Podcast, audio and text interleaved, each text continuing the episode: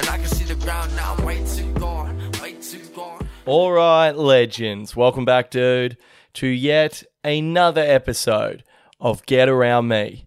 What a time it is to be alive, truly. Big week of yarns inbound for this week's episode. We were in Newcastle over the weekend doing gigs up there. Shout out to the Steel City, one of Australia's truly great towns. Right on the beach, they celebrate the arts. And if you want to catch some bloke's hands, you can do that up there too. So, a great time in Newcastle as always. Also, today we have the return of a very popular Get Around Me segment, Strikeout City. By popular demand, it is back. And you're in luck because while the gigs were fantastic in Newcastle, I did run extremely poorly with the women of the Steel City. So, ups and downs over the weekend. And then also, I'll be recapping the UFC at the end of this episode. And I'd just like to get out in front of this and say I actually had a particularly good day on the punt this weekend. So if that segment is tinged with a little bit more arrogance than you're used to, that's the reason why. If you're thinking, why is Billy talking about the results of the UFC without sort of a moniker of desperation behind his analysis? Uh, that's because I didn't actually go zero from seven on the punt. But it's been a big week. We had the Optus outage last week. I was affected, guys. I should have started with this. A week of ups and downs. I was affected by the Optus outage. My God. What an absolute dream that was. How good was it to be off the grid for six hours? Because everyone was off the grid, in my mind. If I'm not contactable, no one's contactable. The universe does, in fact, revolve around me if what my brain has told me is correct. So if I'm not contactable, I can only assume those of you on other networks just pegged your phones into the ocean. If Billy D is not online, I don't want to be online, okay? But what a time it was. I, I thought I had anxiety, guys. I think I was just jealous of Logan Paul. My God, four hours without Instagram, I was skipping down the street, dude. I don't know what it is about not keeping up to date with the success of people I hate, but it really chilled me out for whatever reason. Don't psychoanalyze that. We simply don't have the time.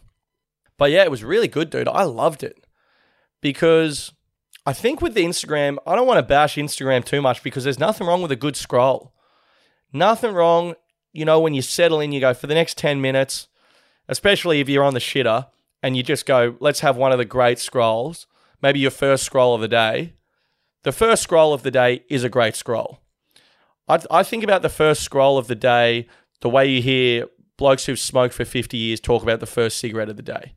That's how I feel about it also.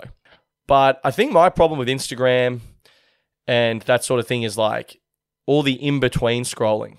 Like my food will be in the microwave for like 37 seconds and I'm like, jump on Insta. You know, my beautiful Lenovo laptop. Often when I'm editing videos, it will take upwards of two to three minutes just to sort of open Google Chrome or whatnot. It's a very, very ancient device. Okay. I believe the Babylonians actually founded Lenovo in the 5th century BC, and they've been making laptops ever since. God bless them. Okay. I'm chasing my comedy dream in 2023, editing my clips on a computer from 1997, and often there will be a lot of loading times. And during those times, I'll just whip out Instagram. And it's all these times I'm on Instagram in between doing things. And I think that's where your anxiety can sort of build up from social media because you should just stand there for 90 seconds. Let your thoughts run a bit. I've been seeing people on TikTok, it's like a trend to do silent walking where you just walk somewhere with no external stimulus, like no tunes or podcasts. I saw that and I thought these 16 year olds are absolute freaks. They're all going to be half robots in 10 years. But honestly, it's probably a pretty good concept because I just have podcasts and music going constantly. Anytime you get a second to yourself, check Instagram, check in on your enemies and people who are doing better than you. It's a horrendous concept, okay? So, people complaining about this Optus outage, I don't know what they were complaining about. It's probably the most relaxed four hours I've had in 2023. I realized, once I realized, because I thought my iPhone 10's on the fritz anyway, so the first two to three hours of the Optus outage, I thought it was just me. I didn't know that there was an outage. I thought, fuck, this is just the end of my iPhone 10. It already doesn't charge all the time. Like I'm saying a Hail Mary when I plug in the charger. So I whip it off aeroplane mode on the, on the morning of the the outage. I see no bars. I assume this is a Billy Darcy problem. Like I said, we are living in a Billy Darcy world, according to my over enlarged ego. But once I got to work and the work phone, which is also on Optus, doesn't have any bars, till about 11 a.m., I assumed everyone else had full network capabilities on the Optus network. I had no idea what was going on out there. Then I got to 11 a.m. and realized it was like a an across the board thing. And I thought, fuck yeah, dude, how good's this? By the time I got to lunch, I was absolutely skipping, dude. And you're just uncontactable. You feel like not really responsible for anything. How can you hold me accountable for literally anything? That day at work, my boss texted me at 2 p.m. and I got it like once the network came back on.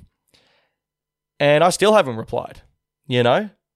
I, I'm I'm sorry, the network was down. How can you possibly hold me accountable for this stuff when the network's down? Okay? I love the Telstra chick or the Minister for Affairs or Communications or whatever. They said it was a problem deep in the core of the network like we're in fucking Star Wars or something. I love the idea that they've sent some engineers like deep into the core, like it's the Death Star. Do you know what I mean? They're walking down all these tunnels, these glow in the dark tunnels, just filled with 5G. And there, there's like a 5G button and it's it's not on. And they're like, ah, oh, I knew it was the core, you know? Worst excuse ever. But regardless, dude, the Optus outage was one of the great days. And I think I'll look back on it fondly for the rest of my life. And I heard some people say, "Oh, I'm so gonna." I love when people talk shit to massive multinational corporations and then do nothing about it. People posting online like, "Well, this is it. Fuck Optus. I'm out. You've done your dash with me." It's like, yeah, dude. I hope Optus, the giant telecommunication conglomerate, let me use that word, okay? Fuck yeah, dude. Conglomerate in the first eight minutes of the pod. This could be anything from here. But yeah, will this conglomerate be able to survive without Jason $63 a month still paying off his iPhone 4 from who gives a fuck? Okay? So keep your threats to yourself. Enjoy the silence while we had it. And uh and yeah, I just thought that was probably the best 4 hours of my 2023. I've resumed my social media addiction since and my thoughts are just endless, just piling on top of me in an endless endless wave. But whatever, dude. Let's talk about the week that was. Missions before treats. Here comes some bloody yarns. Okay, so we head up to Newcastle on Friday Arvo. Pat Doherty, the snake, Rowan Arneal, our darling boy, and I jump in Rowan's. What sort of car is it again? I can't remember, but all I know, it's like a massive Pajero type thing, and it takes about 400 US dollars to get to Newcastle in petrol. Okay? We were halfway to Newcastle and we honestly needed like another war in the Middle East to start to bring the petrol prices down. This thing just guzzles it up, dude. But me and Pat are waiting for Rowan, and Pat had to take his dog to his mate's place to get looked after for the weekend. And apparently, there's this service, Uber Pet, where you can order an Uber and they let you take your pet in the car. And I thought this was so funny. Pat was telling me every time he takes his dog Lily in an Uber Pet, the Uber driver is like never expecting a pet.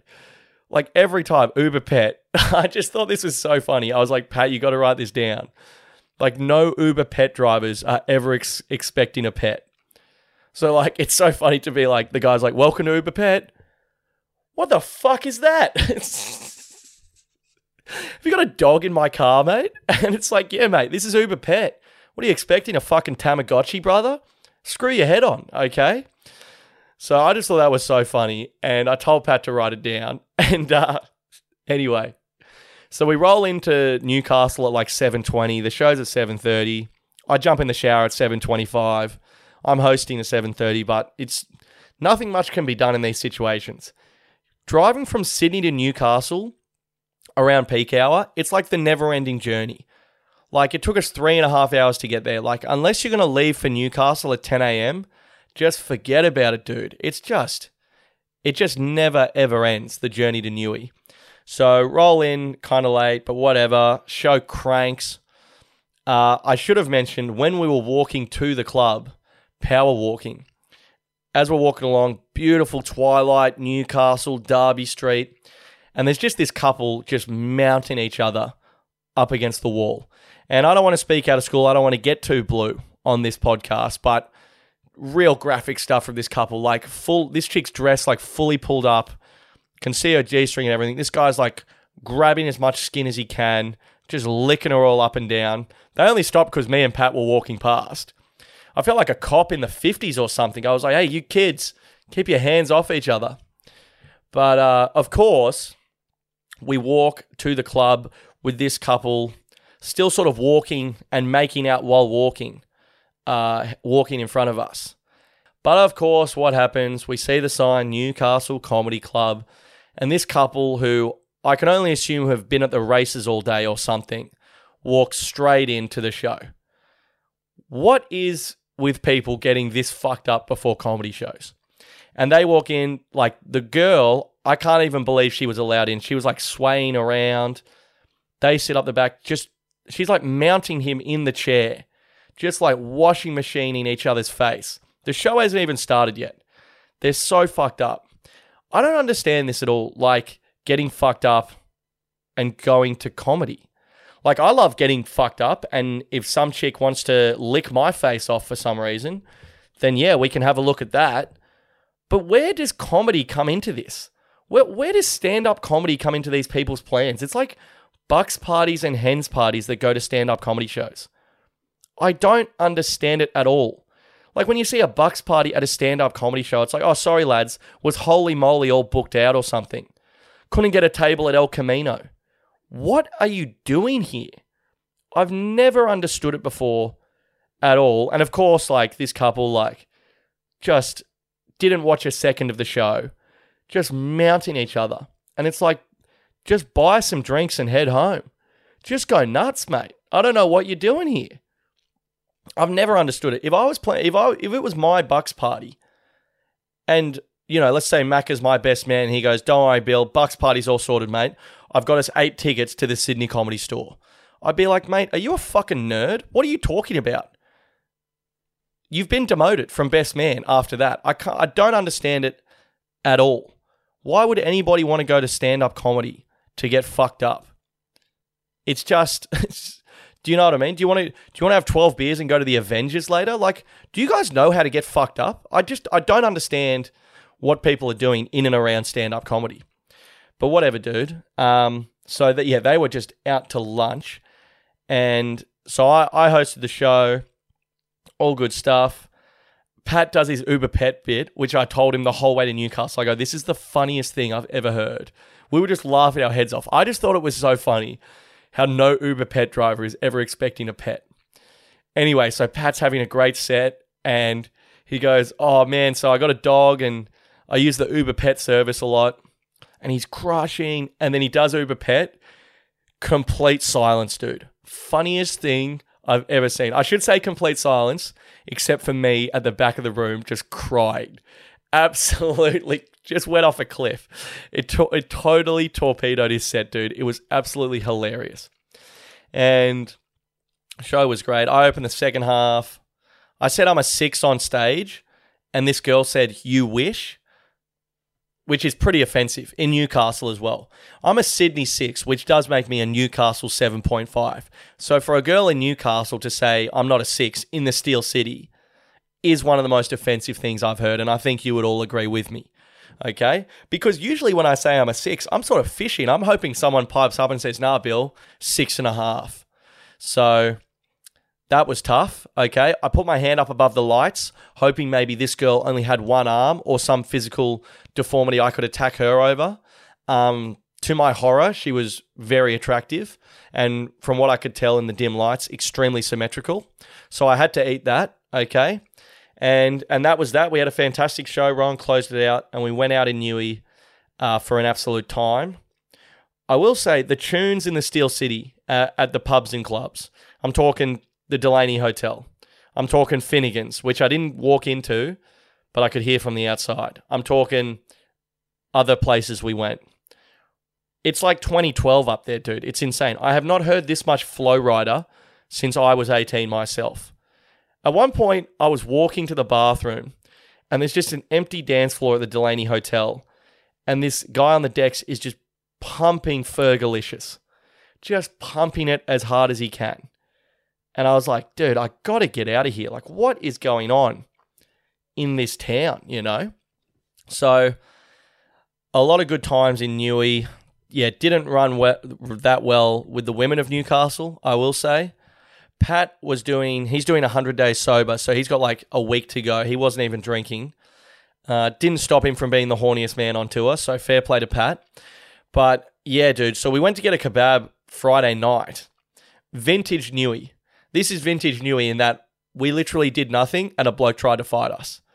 And that's the Steel City. You can't take it personally if a bloke wants to put two hands up in your face and see if you also have mental health issues you're looking to solve through your fists, okay? Unfortunately for this bloke, you know, we just didn't really have the energy to send it back his way. How's this? We walk into the kebab store, it's completely empty except for two blokes standing on the outside on the road. And I walk up to, to order because I'm not a fucking idiot. Kebab stores have like three things, and if you don't know what you want, get out of here. And this guy goes, What are you doing, mate? There's a fucking line. And I go, What? It's just two blokes standing like 10 meters away from the store. He goes, Mate, I was just about to order. There's a line, brother. What's wrong with you?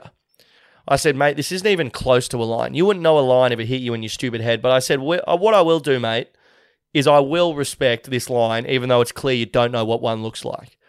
So then, let these blokes order in front of us. They don't even know what to order. Like I said, it's a kebab store. There's only three things. This bloke who tried to start us goes, Could I get a kebab snack pack? He wants a kebab snack pack. The guy behind the counter goes, Which one, cunt? Okay? A kebab snack pack? Do you also want a Coke Fanta? What world are you living in, brother? Okay, switch on. So then this guy spends five minutes working out whether he wants a kebab or a snack pack. It turns out he doesn't have any money and he has to share with his friend. So I'm standing behind him going, mate, I know exactly what I want. I've known what I've wanted for the last eight years. Then, while he's waiting for his kebab snack pack, spends the whole time having a go at us. Uh, lucky for us, he was about five foot six. And even someone such as myself who can't really throw hands, I'm 0 and 1, and even I wasn't intimidated, okay? And so he's having a go at us. We're sort of not really having a go at him. Rowan at one point was eating his kebab, stands over him and goes, You could have one of these to yourself if you had any money, you bloody loser. And that was Rowan. Rowan's a lot more aggressive than me. And it was absolutely hilarious. So those blokes push off. And how's this? This is vintage Newey. So then a couple other blokes, I want to say these blokes are like about uh, 30 or so. They get a couple of kebabs. And then there's these like 16 year old lads out the front, still proper lads rocking around in Newey, which is pretty cool to see. And these blokes with their kebabs, the lads start having a go at them. And then the 30 year olds are walking across the road, and shock horror, once the lad, the 30 year olds, I should say, got to about 10 to 15 meters away, you know, the safety radius, they start mugging off these 16 year old lads. And I, at the time, thought this is not a good idea. There was about five of these lads plus four lasses who they're no doubt very keen to impress. And these 30 year old blokes, once they got across the road, it's a two laner. They start, you know, doing the fuck off lads, you know, USA losers, this sort of stuff, mugging them off. And it's all fun and games for about five minutes until one of the girl lasses walks across the road and goes, oh, you're going to say it to the blokes, but you won't say it to a girl. And then at this point now, the lads are like, are you talking shit to my missus? Like, and now it's, it's, anyway, long story short, I saw a group of 16 year old blokes beat up two 30 year old men. And it was confronting, to say the least. They didn't beat them up, but they just threw them into a few walls. I don't think any punches were thrown. And the uh, big crowd on our side of the road, it was uh, fucking awesome to watch. I really enjoyed it actually because I had the guilt free experience of knowing that these 30 year olds were asking for it. Okay. And I don't know where these 30 year olds from. They looked like PR types, definitely white collar. But the thing you have to understand is that these aren't normal 16 year olds. These are Newcastle, Steel City 16 year olds. We're talking Carrington. We're talking the outer suburbs. We're talking dad wasn't around. Okay? We're talking frozen pizzas for breakfast, lunch, and dinner. We're talking a single parent household where this kid, you know, him against the world. These aren't your regular city 16 year olds. These kids were hard as fuck. Okay? And anyone with two eyes could have seen it. So these 30 year olds ended up like having to like ditch their kebabs and run for their life, like proper sprint away. So just a reminder that if you do find yourself in the Steel City getting antagonized by a group of 16 year olds, that hey, don't think these are your regular 16 year olds because they're not. They're Steel City 16 year olds and they're not fucking around, okay? So that was fantastic to see, and I wish those kids the best in what will no doubt be a very, very tough life for them.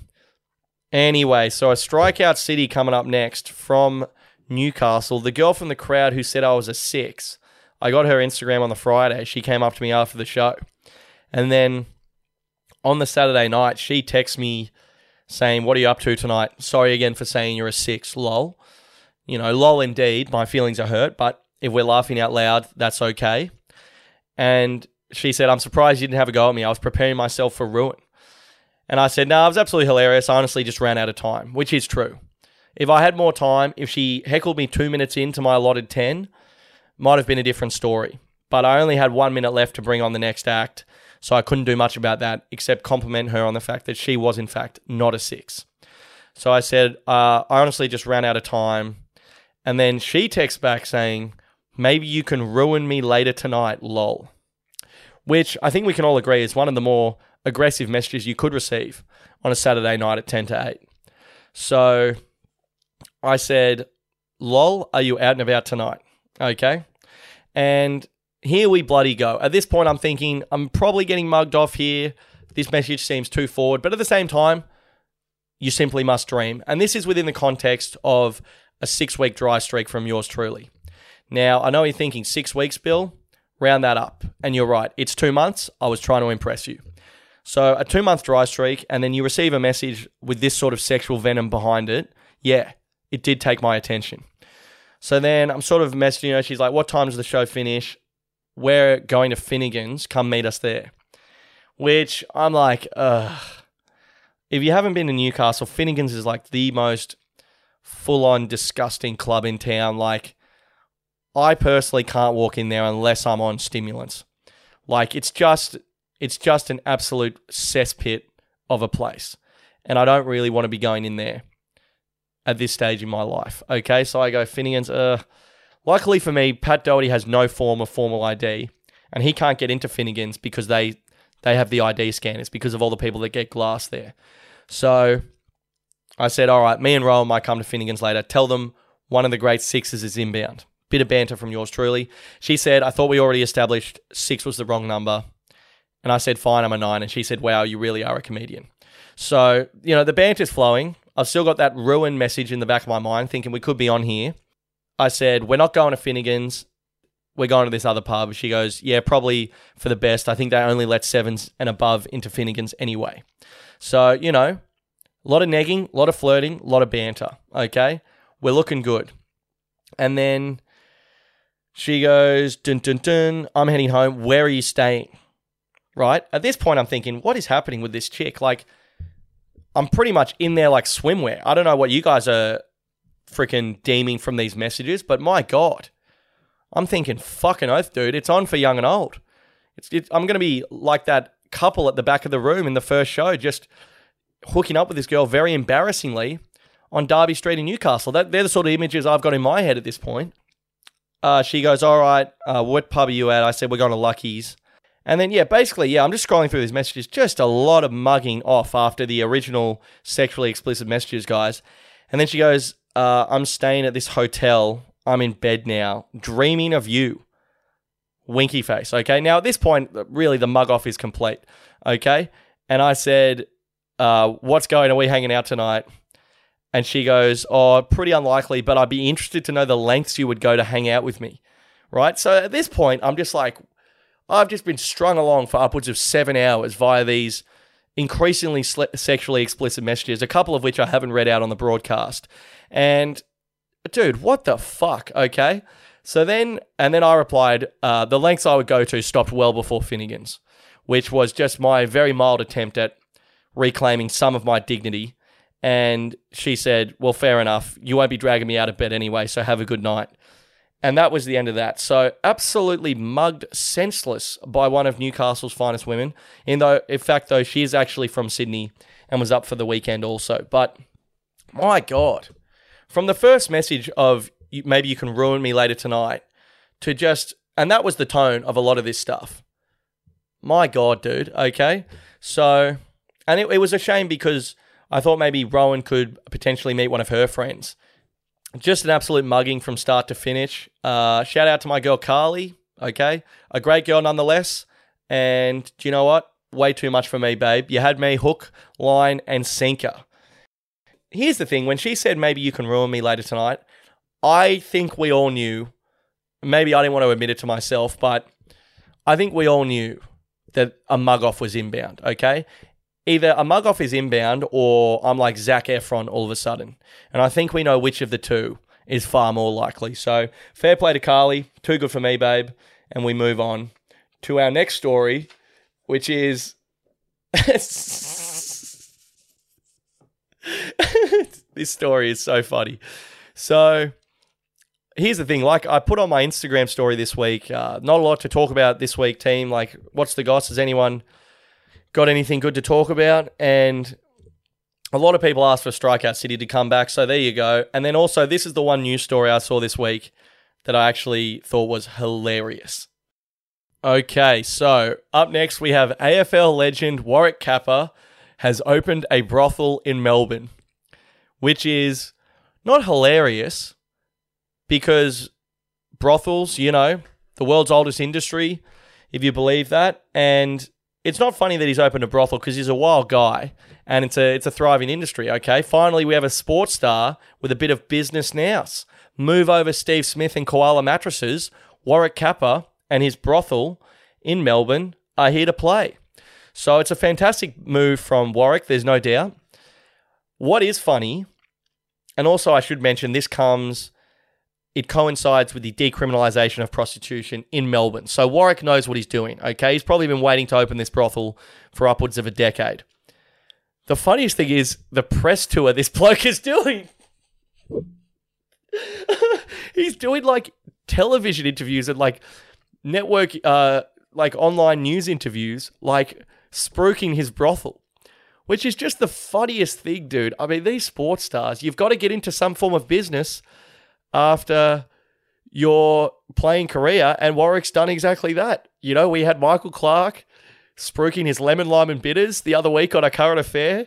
Mate, get the fuck out of here, Clarky. We've got a real businessman in town, okay? So, Warwick Capper, I didn't write down the name of the brothel, but whatever it's called in Melbourne, he's spent a couple hundo thousand sprucing the place up. It's got a stripper pole and a, and a spa. He said he'll be in there using those and he'll be dressed up as a pimp daddy if, if when people come into the brothel. Like it's just so funny to market a brothel this way, and and more power to him. Warwick Capper said it does feel like home in there at his brothel. Uh, most likely because of all the prostitutes. It, it appears he's a massive fan of the industry. So shout out. And it's just so funny, dude. He said his brothel will have bi monthly barbecues for clients which I thought was a fantastic note, guys. Now, I personally, I should come clean, have never uh, engaged the services of a prostitute. Not because I'm against the industry in any way, shape, or form. It's just never really come up. And I've never really, I don't know. Yeah, none of my mates really do it. It's never come up in my life for whatever reason. But I know some blokes who get in there and more power to them. It's a thriving industry, and, and the decriminalisation has come, couldn't come soon enough, if you ask me.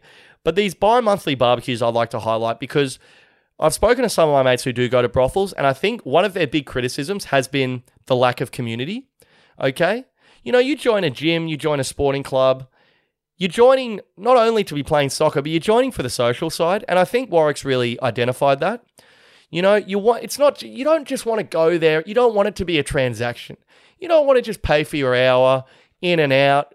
You know, it's you want to feel uh, part of that community. You want to feel like a valued member of the brothel itself. And I think Warwick's identified that and good on him. Okay. There's if there has been one criticism of brothels over the years, it probably has been the culture, the lack thereof. So well done to Warwick. Uh, it said, I read in the article, he's previously worked as a lolly man, a lollipop man.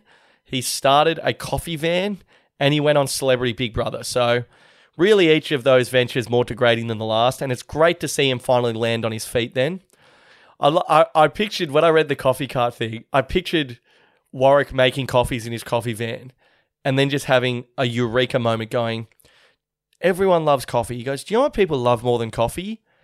Ding. oh my God. And he said on the article he is keen to grow his brothel empire. Now, that's the mindset of a champion. Okay? Any schmuck can open one brothel. I saw this Andrew Schultz quote the other day, the comedian. He said, A lot of comedians just want to make a living off it. He said, If that's your goal, that's all you'll ever do. And I, I was reminded of that quote when I was reading about Warwick Capper. You know, too many men or women want to open a brothel. They want the one brothel to be successful. Nah, if that's your goal, that's all you'll ever get to. Warwick is already looking at locations in Hobart and Adelaide. Apparently, he's massive in those towns, and and more power to him. Yeah, he said the empire is only growing from here, and uh, I look forward to following his success.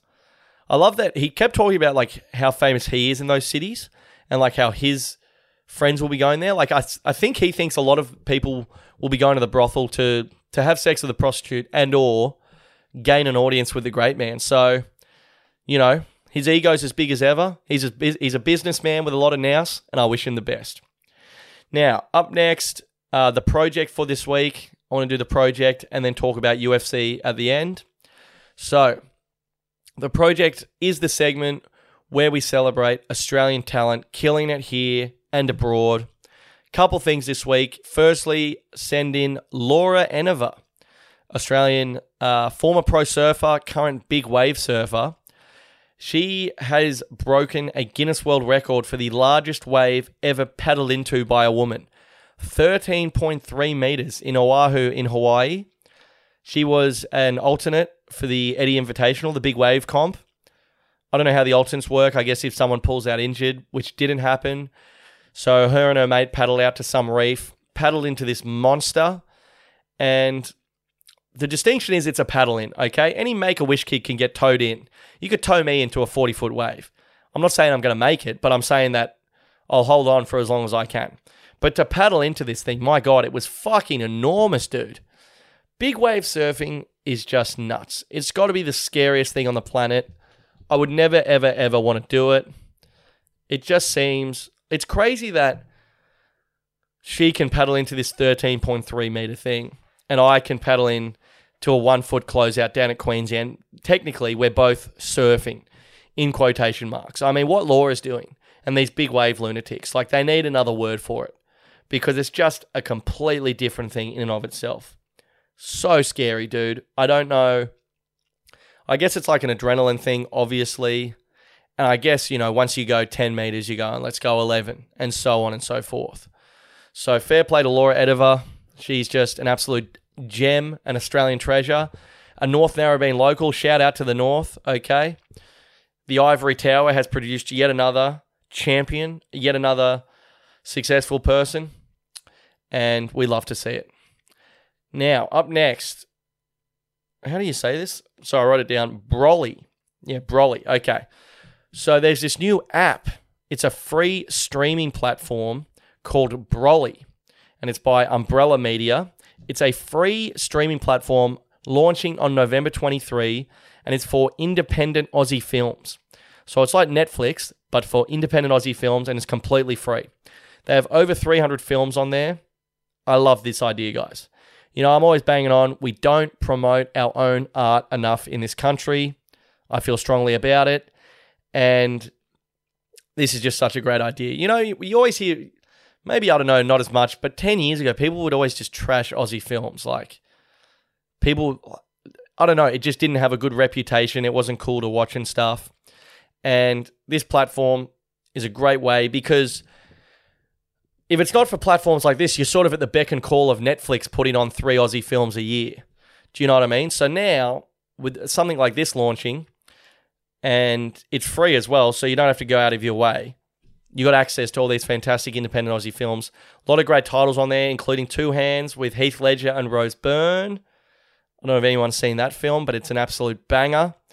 And I'm just making this up. This wasn't in the article, but I assume that going forward, if people are making independent Aussie films and they can't find a home for them, they can put them onto Brollie. Again, I've just made that up, but that makes a lot of sense. So this is a fantastic initiative. Shout out to Umbrella Media, whoever they are, but it's a great idea. And I just love this, you know?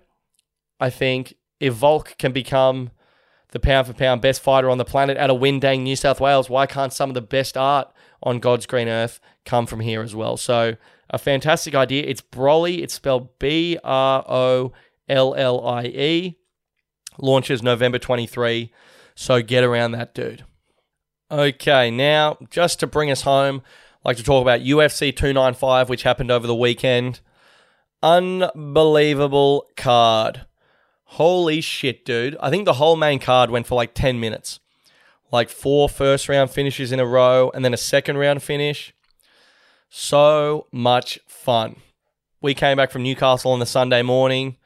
Rowan dropped us at Hornsby train station. I went all the way from Newcastle to Freshwater on the northern beaches to go to Adsy's place. And yeah, so good. Adsy bought me and Macca out of our obnoxious, like 80 inch television. You're basically in Hoyt Cinema 7 with this thing. I fucking love it. And it was one of the great days. I actually had a pretty decent day on the punt. So I don't know if anyone listened to my tips last weekend, but you would be a very rich man if you did. So first up, we had Alex Pereira versus Yuri Prochazka. Wow. What a fight. Poatan, second round stoppage for Pereira. So sick. Okay. Was the stoppage early? I don't know, dude. When it happened, I thought that's early. And it was kind of like a bit of an anticlimax. It was like, oh no, it's over. Because I just wanted that fight to never end. It was so fun. Like, just hook up 25 rounds of that to my veins every weekend. I should have watched that. I wish I could have watched that fight before I went to Newcastle. Maybe I would have been able to stand up to that pelican at the kebab shop with a bit more venom. But, you know, Yuri, he was unconscious briefly. But at the same time, it's Yuri Prochazka. He's a samurai. He was unconscious against Dominic Reyes and he still won that fight, okay? Just because Yuri Prochazka is unconscious doesn't mean the fight should be stopped. I think he should have his own set of rules. Like every like most every other fight should get stopped if a man is unconscious. Yuri has to be unconscious for at least 2 full seconds. Okay? Because he was unconscious against Dominic Reyes and then 2 minutes later Dominic Reyes was getting stretched out of the octagon. So, I think we do need to have separate rules if you are a fully qualified samurai, as Yuri is.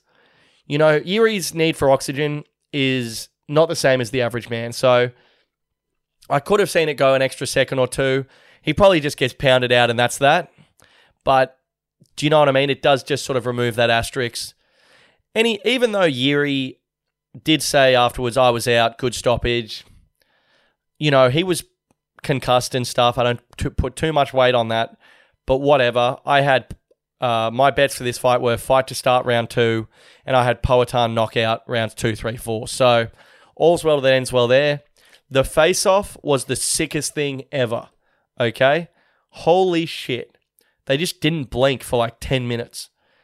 And this is so sick, dude. Like, you don't have to be talking shit to be a character in the UFC. It's my my one thing in the UFC is like people complain or the fighters complain it's not a meritocracy. Why aren't I getting a title shot? You know, I let I let my uh, fist do the talking or I do my work in the octagon. It's like you don't have to be talking wild shit to be a character. These is two guys with English as a second language. Poatan doesn't even speak English.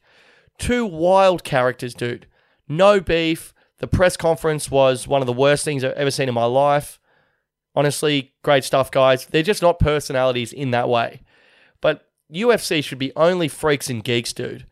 You know, you see these boring American wrestlers and guys like Belal Muhammad, like, where's my title shot? It's like, it's sports entertainment.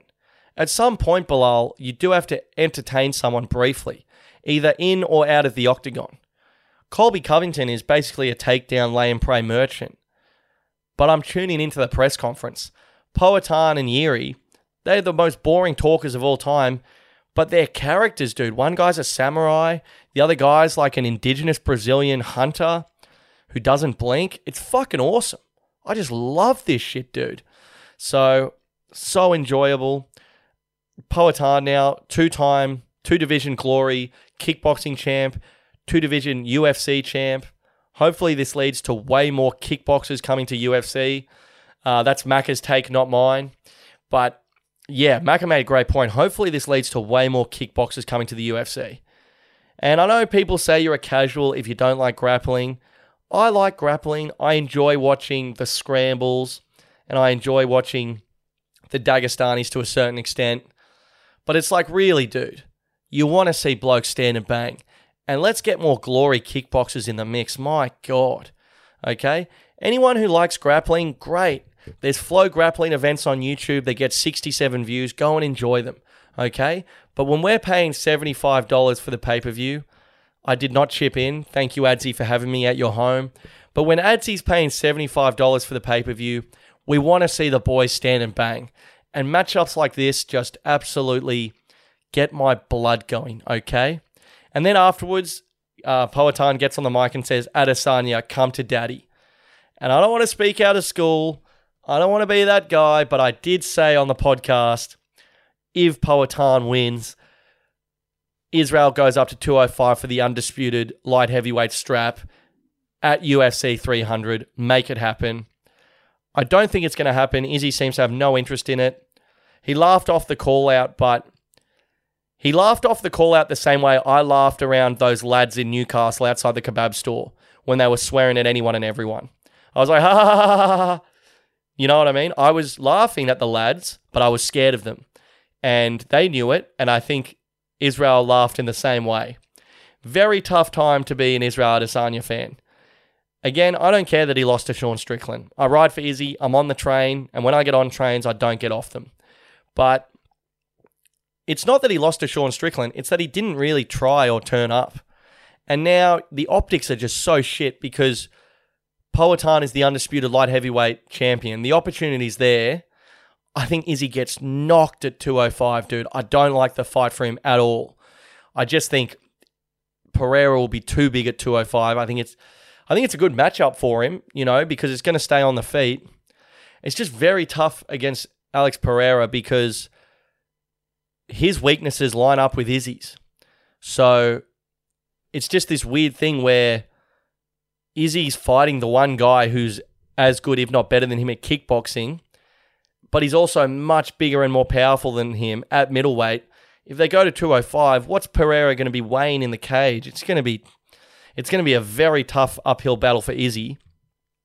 You know what I mean? For Izzy to win that fight, he probably has to take Pereira to a decision at 205. It's going to be a lot harder to knock him out, I would think. So, yeah, tough time to be an Izzy fan. His banter online has been not great at the minute. You know, the Elsa thing. I don't know who in his inner circle is telling him this frozen Elsa banter is sick. It's not, okay? If Mako or Adzi came out with this sort of stuff, I'd pull them aside. I'd have a word. I'd say this isn't funny. No one's enjoying it, okay? Is he constantly going back to this Elsa frozen banter? It's like me saying shout out at the moment. I'm addicted to saying shout out. No one is enjoying it in my social circles. Across the board, negative feedback. Even my mum is like, What are you doing? Okay. So I think someone in Izzy's inner circle needs to say, Mate, the constant frozen references are not hitting. And now you've got the optics on this as well, where Izzy just got 50 45 by Sean Strickland in an embarrassing performance, really. Again, no issues, Izzy. I love you, but it was just, you didn't turn up and it was really tough to watch. Sean Strickland got knocked into the shadow realm by Alex Pereira.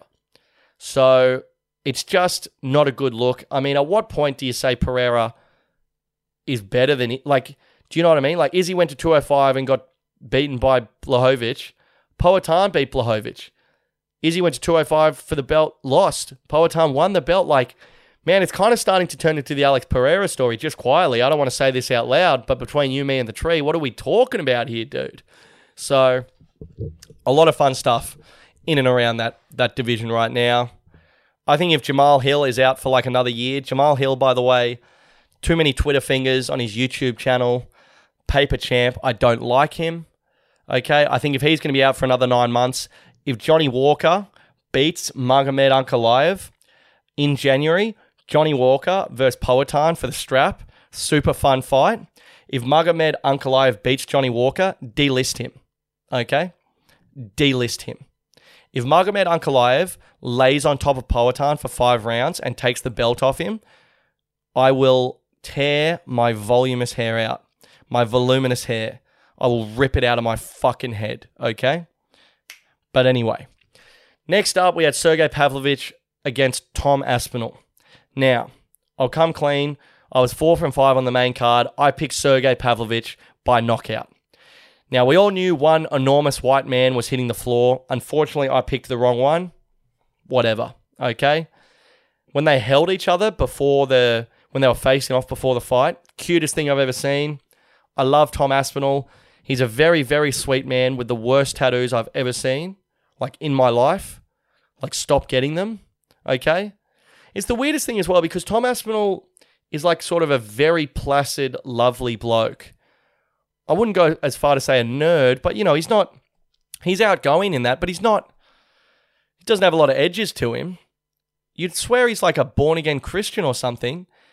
And then he's just got the worst, like his whole chest, feet, arms.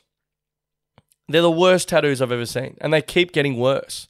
Like when he first was in the UFC and he had his arm tattoos were, he just had like little asterisks everywhere. I go, that's okay. He's a poor northern guy. These are the tattoos he got. Now he's like a not a millionaire, but you know what does a UFC heavyweight superstar make? Like 150k a fight or some shit. Lol. But he's got a bit of money, and the tattoos are still as worse, if not getting worse. So he's got to fix those up. But I wish him the best. I love Tommy Aspinall. A great win, and it was a great fight as advertised.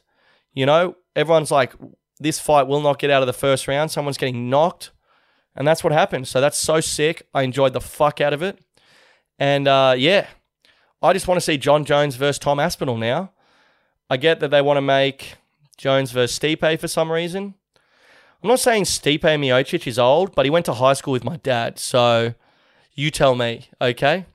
If if Stipe Miocic isn't old, why is he going to my dad's 30 year high school reunion?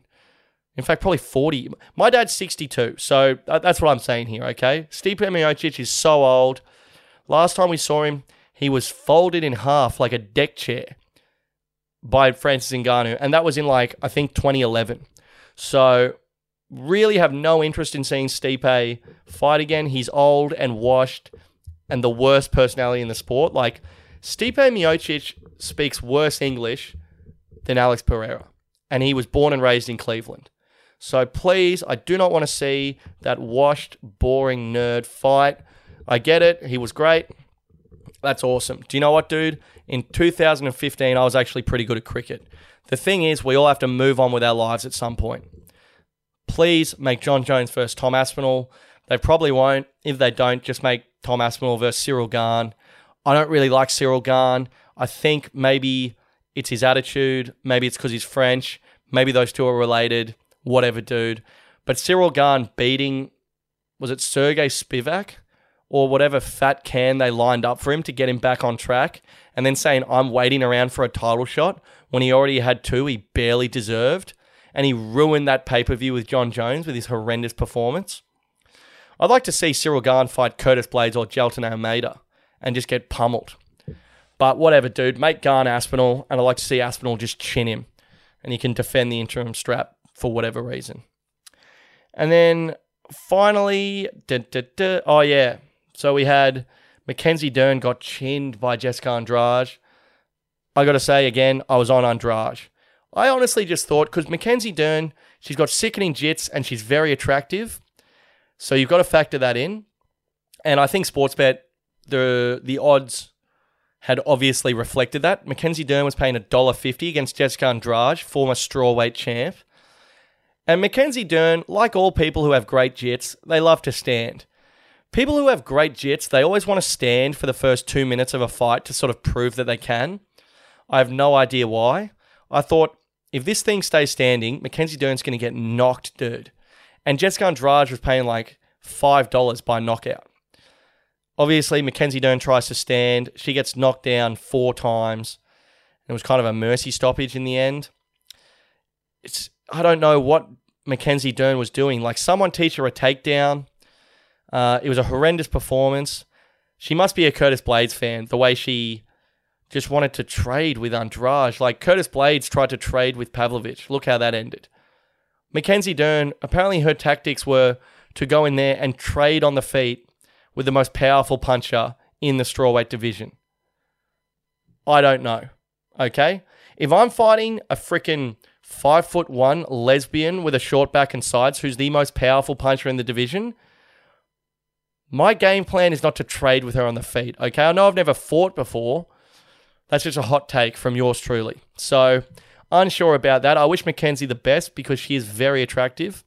But at the same time, I'm a massive Andrade fan, so good to see her get back in the win column as well. And then finally, Diego Lopez won. That was sick. Love that guy with his weird haircut. And then shout out to Loopy Godinez, dude. My girl Loops. She was my lock of the day. I had her in uh, two multi. She came through. I just love her. Okay, I love her. I love her. I love her. Won money on her on UFC Noche as well. She's just a dog, dude. And they read out the scorecards. I had 29 28 loops, if not 30 27 loops, okay? But Tabitha Ricci, her Brazilian opponent, is very, very attractive. And I think that reflected in the judges' scorecards. One judge had it, and they read this out first 30 27, all three rounds for Tabitha Ricci. That is egregious. There's no ifs, ands, or buts about that. That is pure corruption. I don't know if Tabitha Ricci promised to kiss this judge on the lips after the fight if he gave her the rounds. And look, I got to say, if Tabitha Ricci offered me that and I was judging an MMA fight, I don't know what I'd do. Okay. I could crumble myself under the pressure because she is probably the hottest chick I've ever seen. But Loops, definitely rounds one and three, if not round two. Yeah, great performance by Loopy Godinez. I love her. Um, she's just an absolute dog in there. And I hope she gets a five round fight next because she's hard to get out of there, dude. These Mexicans, Mexicans are impossible to knock out. And I absolutely love it. So a fantastic day of the UFC and an early tip, dude, Paul Craig against Brendan Allen. Get on him, okay? But anyway, that is the pod for this week. Unfortunately, it didn't work out scheduling wise with Rowan this week, but uh, some good developments with the pod. Um, we're going to be getting into a proper studio in the next week or two. And yeah, some big news with the pod coming over the next few weeks. Get Around Me, the brand, will be finishing in 2023.